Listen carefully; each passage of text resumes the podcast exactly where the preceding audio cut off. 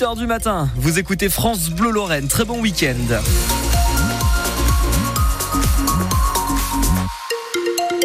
Et à 8h, le journal, c'est avec Mathilde Ansker. On commence par un coup d'œil à la météo, une journée plutôt grise. hein. Donc, avec un petit peu de pluie tout de même, mais aussi des éclaircies. C'est la bonne nouvelle selon euh, Météo France. En fin de journée, quelques éclaircies sont attendues euh, dans tout le département. Point complet sur la météo du jour après le journal de 8h avec vous Mathilde Ansker.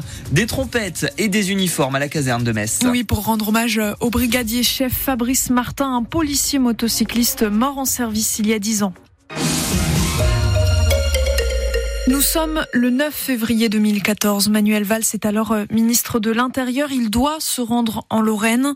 Fabrice Martin part en mission de reconnaissance. Avant cette venue, sur l'autoroute, sa moto glisse à la jonction entre la 30 et la 31.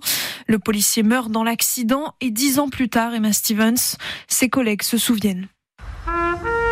Aucun jour ne passe sans que Pierre Bémer ne repense au moment où son coéquipier a perdu la vie. Il se souvient de chaque minute qui a suivi la mort du brigadier chef Fabrice Martin. Vous êtes très surpris, surtout lorsque vous sortez d'un endroit là, un dimanche et que vous voyez sur votre portable une quinzaine d'appels. Donc vous dites qu'il se passe quelque chose et tout d'un coup vous avez le chef de brigade qui vous dit de venir très rapidement et qui vous dit euh, Fabrice est décédé, il faut venir tout de suite. Donc là le, ça vous tombe un peu sur la tête. Puis bon, nous on y pense pratiquement au quotidien, ça ne part jamais. Ça reste au fond de, de nous. Sur le mur de son salon aussi où il a affiché un portrait de celui avec qui il est allé en patrouille pendant 4 ans. Ben, C'était un traumatisme, surtout que d'habitude je suis toujours avec lui, on se quittait jamais. Et ce jour-là, exceptionnellement, je n'étais pas là. Et j'étais avisé à 11h et j'ai dû venir aussitôt, comme j'étais le plus ancien de la brigade.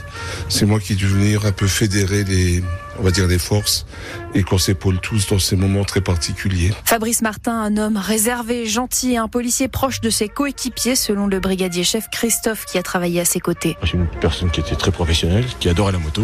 Donc, euh, ce qui implique euh, qu'il en a fait son métier. Il en avait deux personnellement chez lui. Donc, euh, il vivait déjà que pour ça. Et pour son travail qu'il aimait par-dessus tout, le brigadier chef Fabrice Martin aura passé 11 ans dans la formation motocycliste de Metz.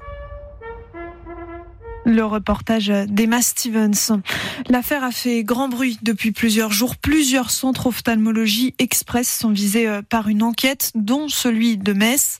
Le groupe euh, qui propose des rendez-vous ophtalmo en moins de 10 jours est soupçonné de fraude à l'assurance maladie, mais aussi de blanchiment et d'escroquerie. La France et la Lorraine rendent hommage à Robert Badinter. La députée euh, Isabelle Roche salue, je cite, son éthique et son courage. Robert Badinter, 95 ans, est mort hier. Ancien ministre de la Justice, avocat, on se souvient de lui pour son combat contre la peine de mort, mais aussi de sa lutte pour sortir les homosexuels de la clandestinité. Et il y est parvenu. Le 4 août 1982, la loi Forny dépénalise l'homosexualité. C'est la fin d'un cauchemar pour beaucoup, dont Bernard Bousset, le dernier condamné de France pour délit d'homosexualité. Il doit à Robert Badinter sa liberté. Il a travaillé pour la liberté. Pour euh, nous qui attendions cette loi depuis des années, c'était une liberté qui était acquise pour nous homosexuels qui étaient opprimés, emprisonnés et on vivait vraiment caché avec la peur au ventre en permanence. Donc euh, pour moi, ça a été une grande délivrance et aujourd'hui, je suis franchement ému et c'est triste. Il était pour la liberté, il était pour la justice. C'était vraiment un très grand personnage d'État. Pour moi, il est au panthéon des grands hommes. Une cérémonie euh, nationale va être organisée en mémoire de Robert Badinter.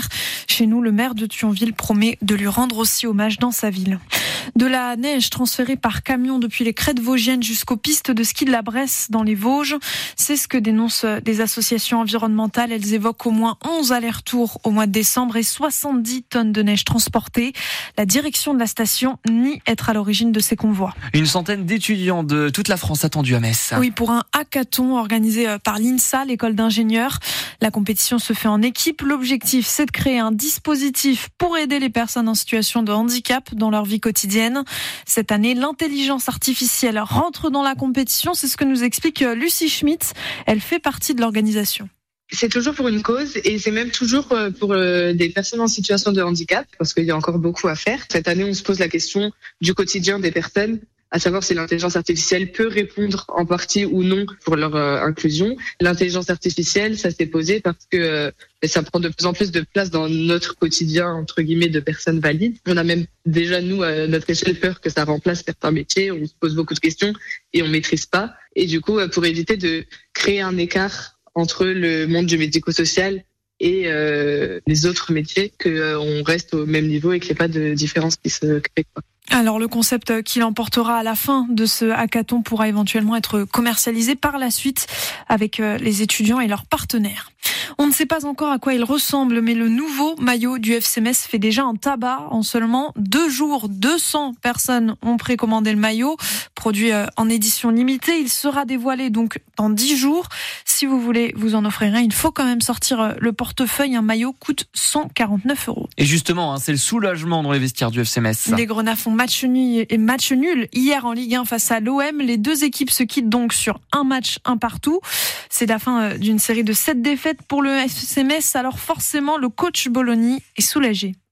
C'est un bon point. Il nous donne le moral.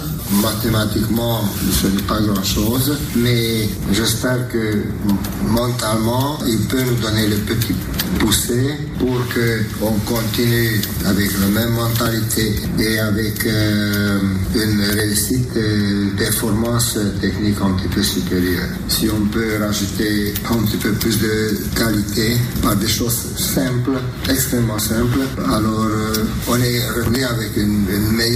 d'esprit. À noter euh, quand même deux mauvaises nouvelles. Le milieu de terrain Kevin Endoram s'est blessé à la cuisse et Georges Mikotodze est lui touché au côte. Il devra subir des examens complémentaires.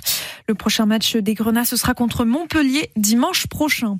En tennis, le Messin Hugo Humbert, qualifié pour les demi-finales du tournoi ATP 250 de Marseille. Il doit maintenant euh, affronter le tenant du titre, le Polonais Hubert Urkash.